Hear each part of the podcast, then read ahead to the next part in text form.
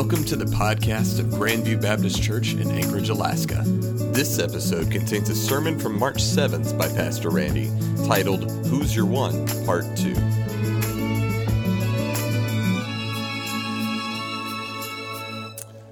Okay, for me, growing up, missions was when the missionary would come to our church on Sunday nights. Not Sunday mornings. For some reason, they didn't show up on Sunday mornings. The pastor, I don't think, would let them show up on Sunday mornings, but he let them show up on Sunday nights, and they'd have their projector. Anybody have those times? Okay, grow up like that. And they'd show you pictures.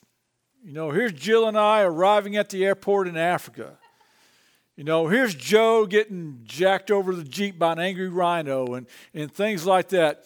But as I matured later on, as I evolved, I discovered that missions, it wasn't just for a few, it was meant to be for us all. That we all had an obligation, and not just an obligation, we had a command to, to go out and, and share the gospel, to, to find a one. We all had a command. But I want you to hear this very clearly. My goal is to not make you feel guilty when it comes to, to, to finding a one. I want you to be equipped. I want you to be encouraged.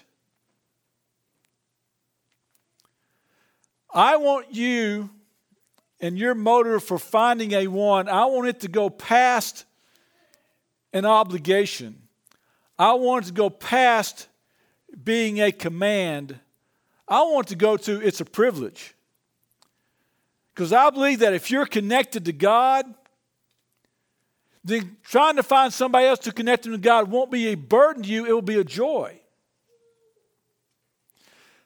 Because I believe that most all of you in here, you would love to see an explosion of people coming and being connected to God.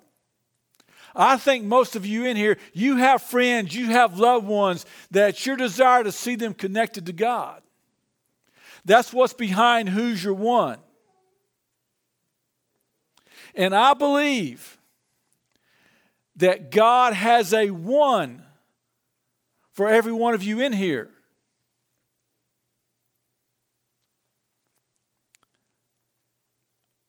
I believe that it is within your, we want to call it your DNA today. It's within your DNA to have a one. Now, how do I know that? How do I know that?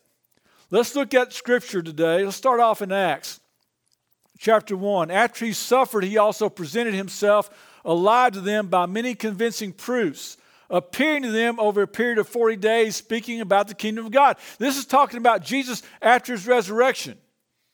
And when disciples here are talking about seeing Jesus, they're not talking like, oh, I think that was Elvis. No, they actually met with Jesus. They ate with him. They, they drank with him. They slept with him and heard him teach about the kingdom of God for 40 days. And then they asked this question.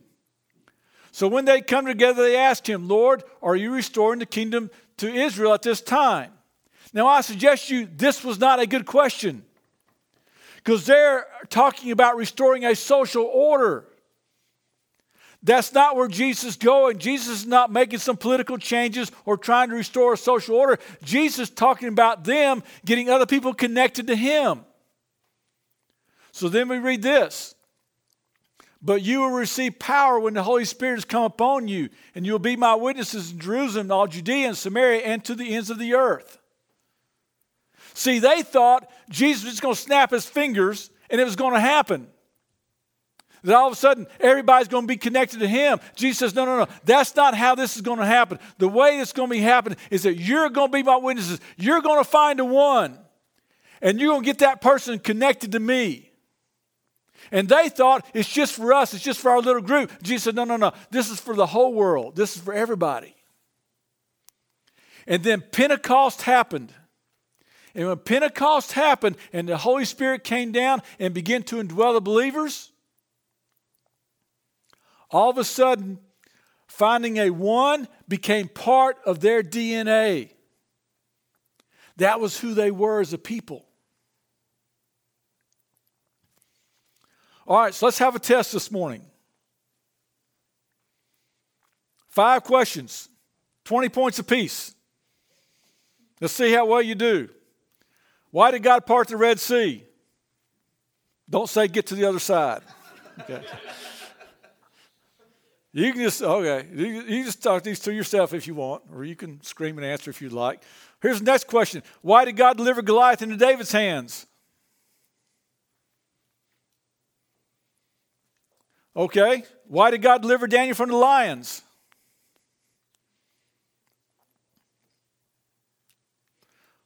Number four, why did Jesus drive the money changers out of the temple?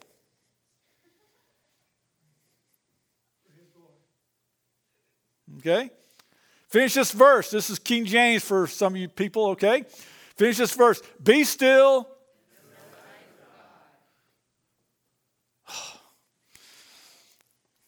Oh, well. You came close. You came close. Okay. First question Why did God part the Red Sea? For Lord your God dried up the water of the Jordan before you until you had crossed over, just as Lord your God did to the Red Sea, which you dried it before us until we had crossed over. This is so. Here's the reason that all the peoples of the earth may know that the Lord's hand is mighty, so that you may always fear the Lord forever. So that the whole world would know that there's a God. The next question Why did God deliver Goliath into David's hands? Today the Lord will hand you over to me. Today I'll strike you down, remove your head, and give you the corpses of the Philistines camped to the birds of the sky and the wild creatures of the earth. Uh, as you're teenager, you love memorizing that verse. Then all the world will know that Israel has a God.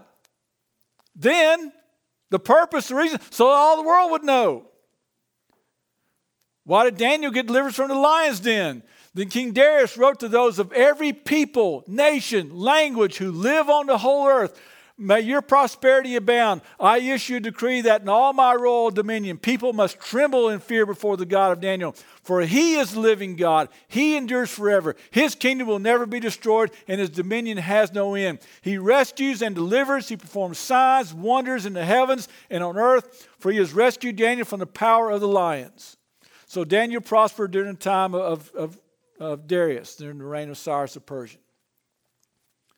So the whole world would know. He gave a decree to all people everywhere that there's only one God. Daniel's God. So, why did Jesus cleanse the temple? They came to Jerusalem and he went into the temple and began to throw out those buying and selling. He overturned the tables of the money changers and the chairs of those selling doves and would not permit anyone to carry goods to the temple. He was teaching them, saying, while he's doing this, he's telling them, is it not written, My house will be called a house of prayer for all the nations, but you have made it to a den of thieves? The purpose was people were supposed to come here from all the nations, a place for everybody. Last one Be still and know that I am God. There we go. And I will be exalted among nations, I'll be exalted in the earth. See, God has a world on his heart. And he always has. Don't read the Bible and think that God didn't become a Christian to the New Testament. Okay, Jesus didn't come to change God's mind, he came to reveal it. And he came to show us that God has always had a world on his heart. So we're going to read through Psalm 96, part of it anyway, the first 10 verses. And as we read through this, I have highlighted uh, on here for, for you. I think you may not see it on the screen at home, but have highlighted for you words that emphasize the, the global nature of, of what the psalmist is talking about. Okay? So, Psalm 96 Sing a new song to the Lord. Let the whole earth, whole earth, sing to the Lord. Sing to the Lord, bless his name, proclaim his salvation from, from day to day, declare his glory among the nations and his wonders among all peoples. Now, wherever in the Bible you see peoples with an S on it instead of just people, it's talking about people groups, ethnic groups. So you see, you, you have we have nations that divide people. We have national lines that divide people, but sometimes you can have the same ethnic group and they're living in this nation, some same ethnic group is living in the other nation. And sometimes you have nations with three or four or five or even more different people groups in them. China has a lot of different people groups within its borders. And so whenever you see the word peoples in the Bible and it's plural, it's talking about ethnic groups, groups of people, not just national lines. For the Lord is great and highly praised. He is feared above all gods. For all the gods of the peoples are idols, but the Lord has made the heavens. Splendor and majesty are before him. Strength and beauty are in his sanctuary. Ascribe to the Lord, you families of the peoples. Ascribe to the Lord glory and strength. Ascribe to the Lord glory of his name. Bring an offering and enter his courts. Worship the Lord in the splendor of his holiness. Let the whole earth tremble before him. Say among the nations, the Lord reigns. The world is firmly established, it cannot be shaken. He judges the peoples fairly. And all through here, we see his emphasis on this is not just for a few, this is for the whole world. God has a world on his heart, always has and always will. And also, there's a big emphasis in this psalm on there being just one God. Let's go back to verse 5. For all gods of the peoples are idols, but the Lord has made the heavens. And when he is talking about being idols, he's not talking about there's different gods, they're just not all equal. He's not saying there's a lot of gods and our God is bigger than your God. The word idols doesn't carry the, the, the meaning of they're just not all equal, it carries the meaning of they're non existent. So we don't sing, there's a bunch of gods and our God is greater than your God. We sing, there's only one God. We have this verse in, in 1 Corinthians 8 about eating food sacrificed to idols. Then we know that an idol is nothing in the world and that there is no God but one. And so what he's saying is that, look, there's just one God. And if there's one, just one God, shouldn't all the people be connected to him? Shouldn't they all know who he is? Back in 1988, World Series, the Dodgers are playing, and their pitcher, Orel Hershiser, is pitching. The final game in the World Series. While he's pitching and while he's in the dugout between innings, the camera would go over there to the dugout and show him, and his lips would be moving. I still, I still remember watching this game in my younger days. Many of you weren't born back then, but I still remember watching this game. And his lips would be moving. And so Bob Costas asked him after the game, because they won the World Series. Bob Costas asked him after the game, What were you saying to yourself in the dugout? And he goes, I was singing to keep myself calm. And so the next night, he's on the Johnny Carson show. And all you under 30 need to ask your parents what the Johnny Carson show is or ask somebody a lot older. But he's on a Johnny Carson show. And Johnny Carson says to him, says, were you humming to yourself? He goes, No, I was singing. And, the crowd starts getting excited. The audience starts getting excited. And, and, and Hershiser goes, I'm not singing. And Johnny Carson, Oh, yes, you are. You're going to sing what you were singing in the dugout. And so back and forth just a little bit. Then Orel, he clears his throat and he goes, Praise God from whom all blessings flow. Praise him, all creatures here below. Praise him above, ye heavenly hosts. Praise Father, Son, and Holy Ghost. And the audience broke out to sustain applause. And see, that's what we're to be about. Be letting people know there's one true God. He alone is worthy of worship. So there's three phrases I want to take out of this psalm we just read. Declare his glory among the nations. Let the whole earth tremble before him and say among the nations. Do you realize how p- politically incorrect that psalm is today? That we're to go to other people and tell other people, you know, your faith, your belief, your religion, just chunk it, just get rid of it. Come and worship the one true God. This psalm addresses probably the one barrier that keeps so many people from finding a one. But, but this psalm also answers the question why should we spend our time, our money, our effort, and go to somebody who's not even asking for our help, not even asking for our input, and tell them in some cases they need to totally disregard their worldview? Maybe even disregard their own culture? Maybe even turn their back on their whole family and come worship the one true God with us. Why should we do that? Why should we even care? Why should we want to do that? Uh, why, why not just leave everybody alone? The answer to that is in this psalm, but the answer is also in, in one of my favorite passages. It's in Titus. Let me give you a little background about Titus. Paul begins talking to the Jerusalem leaders of the church this is a couple years after the resurrection. He's talking to them and saying, You know, this message about Jesus, I don't think it's just for us. I think it's for everybody. I think we ought to leave here and go tell everybody about the gospel. Cool. I think. I still hear it. Y'all see? Okay. Just technical difficulties online. Okay, we're kind of sounding kind of funny in here. All right, we're back to normal. Did you get me off reverb? you were playing with that, weren't you? Yeah, okay. you got caught. All right. So everything that, that Jeremy was saying about Scott earlier, he, he just lost a little. He just stepped out a level about earlier. What he's saying. All right. So Paul's telling the Jewish leaders, I think this is for everybody. And they, and they conferred and they said, I think you're right. Go tell them, Paul. We're staying here in Jerusalem.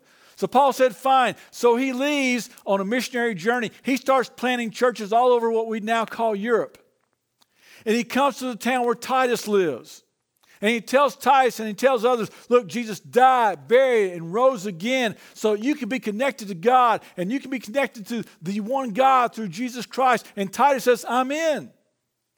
Then Paul is getting ready to leave to go somewhere else. And Titus says, Paul, I want to go with you. I want to tell others uh, about Jesus Christ. Paul says, You need to understand, Jesus is not an emotional, neutral topic. When I tell people about the gospel, a lot of times I wind up in jail, stoned, beaten, thrown out of town. You know, you might not want to do this. Titus, he says, I'm in. So he goes with Paul. They wind up in Crete and they're, they're, they're planting churches in Crete. And now Paul's getting ready to leave now in Crete and go somewhere else. But Paul turns to Titus and say, look, I want you to stay here in Crete because there are some people who still need to be connected to God. They, they haven't matured yet. They haven't chosen the one yet. They haven't come to that point where they're connected to God. You need to stay here and help build this church up. I'm going somewhere else. So Paul goes somewhere else. And when he winds up to the next place, he writes a letter back to Titus. And we have that letter in our Bible, and it's called Titus. You know, it's not very original. You know, a lot of the names aren't very original these days, but that's what we have. But in this letter, Paul tells us why we should be about finding a one. Okay? Here's what he says. Titus 2:11 for the grace of God has appeared bringing salvation for all people. Let me tell you about all people. All people have a knowledge of God. All people have a knowledge of God. Romans 1 says God's divine nature and his eternal power is so clearly revealed in creation that it takes a deliberate act of suppression to deny it. All people have a knowledge of God. But let me tell you something else about all people from Romans chapter 1. All people have denied that knowledge of God. Because we're born with a sinful nature, and we have all chosen to worship the creature rather than the creator. So all people have a knowledge of God, but all people have denied God, and there are no innocent people. Nowhere. Listen to Romans chapter 3. What then? Are we better off? Not at all. For we have already charged that both Jews and Gentiles are all under sin. As it is written, there is no one righteous, not even one. There is no one who understands. There is no one who seeks God. All have turned away, and all alike have become worthless. There is no one who does what is good, not even one. Do you see the, the universal part of that? No one, not even one. No one is righteous. Not even close.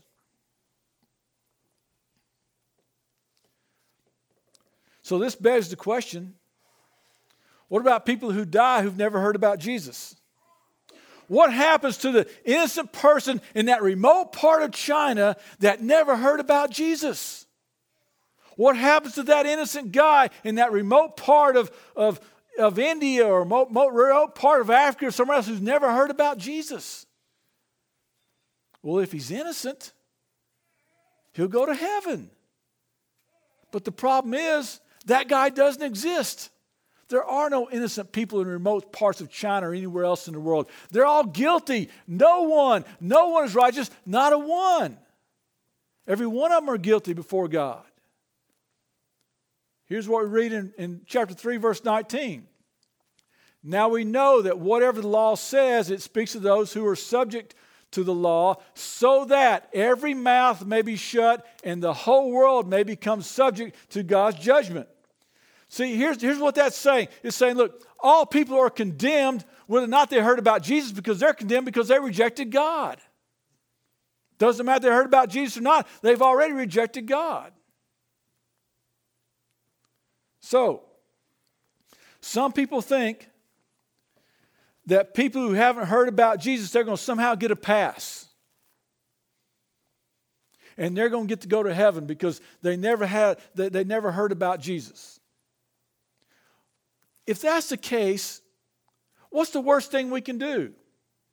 Is tell people about Jesus, right?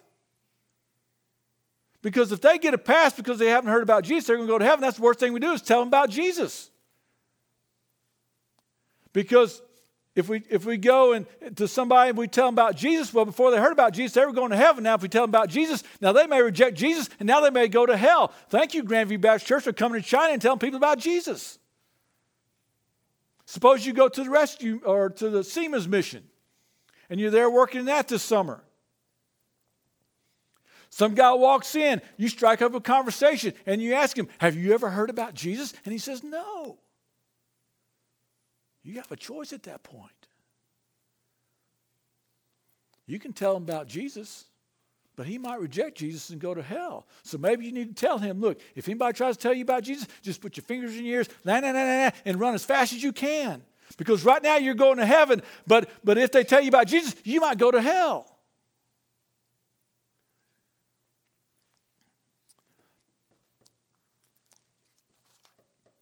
Many profession Christians just become overwhelmed. And I feel the emotion of that. That there are a million people, millions of people who are going to die and go to hell because they never heard about Jesus. I, understand the emotion behind that. That, that drives them to think that somehow they get a pass. That God, in His love and mercy, is going to somehow say to them, Look, you still get to go to heaven because you never heard about Jesus.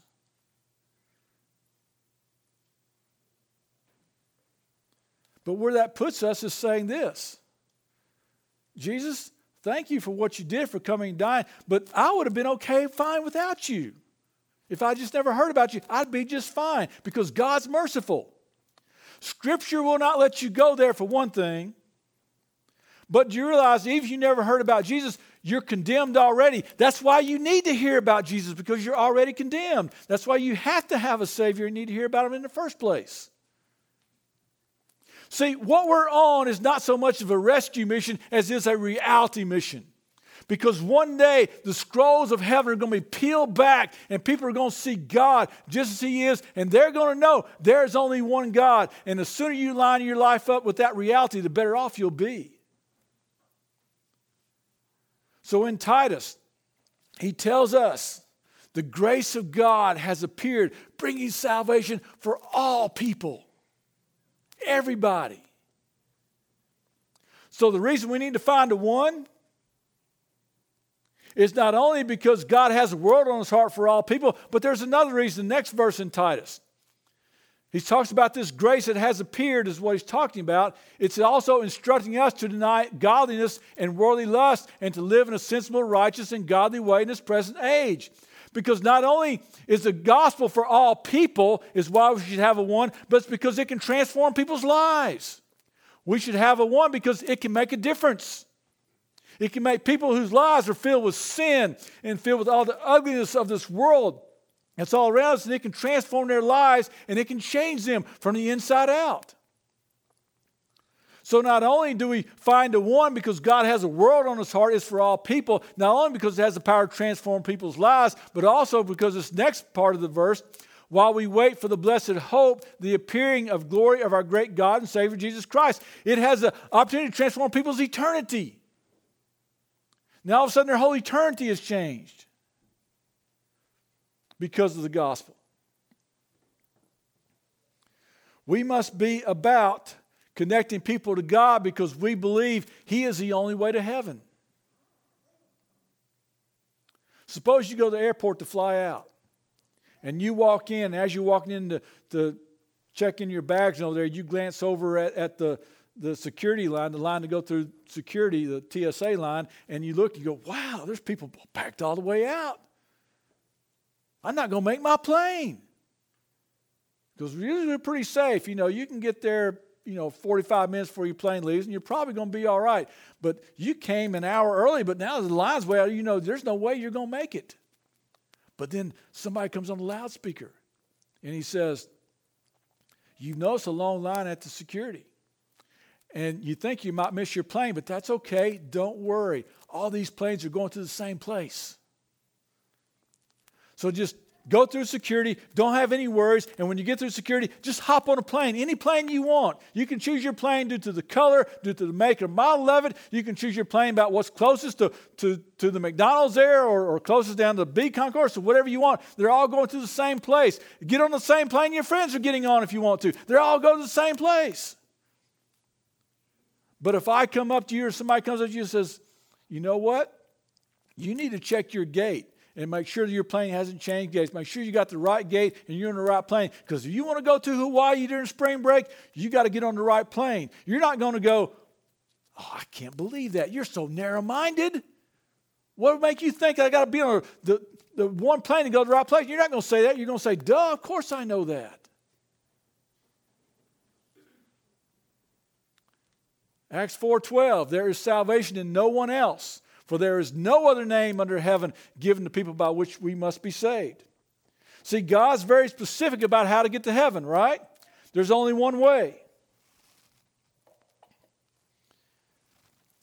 If Jesus was who he said he was, it makes sense that there's only one way to, to heaven, and that's through him. There's going to be a party one day, guys, and it's going to be a great party. It's going to be so good, and you're going to wish you got there a lot sooner. It's going to be great. And your ability to enjoy that party is going to be based on how well you share God's heart. See, because there's going to be different rewards and different stuff going on in heaven. It's not like we're all equal there. We'll all be in heaven, and you think, well, that's just enough for me. But oh, no, you want to be there and and, and known that here you share God's heart. You, there's, there's going to be, it's a celebration going on. You want to be a part of that. Don't, I don't want you to get involved in this that we're going to be talking about for the next several weeks because you feel guilty or you feel drummed up about it. I want you to get involved because, because it's part of your DNA. See, I've met better missionaries and they're no fun. I've met a lot of bitter missionaries, and they're no fun to be. I don't want that to be you. I want you to realize that when the Holy Spirit came inside of you, you begin to share that life of God within you, and God has a world on his heart. And there are people on your street, where you work at, who you just meet, they're on God's radar screen. And God's just hoping they'll be on yours.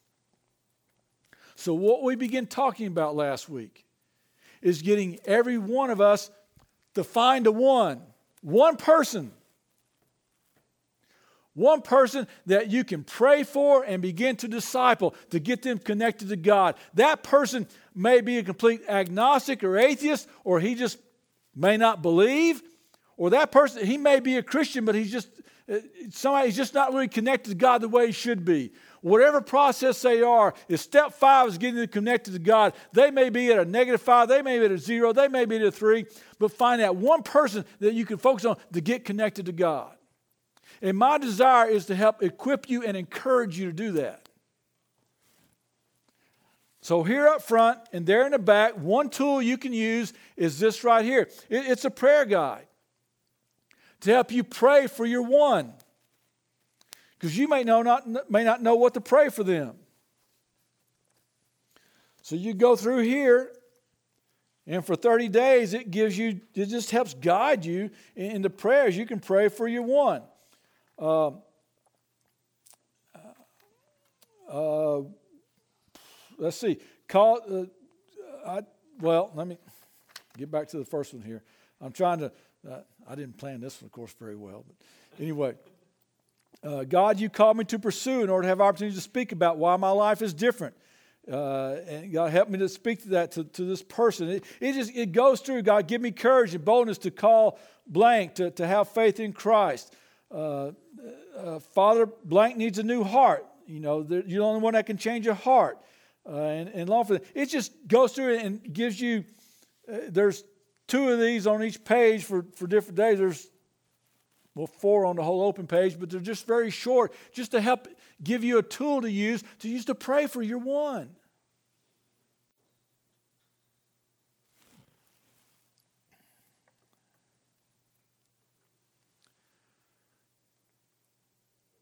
to emphasize two things real quick before we close. Number one, I do not, do not want you to feel pressured and guilted into this.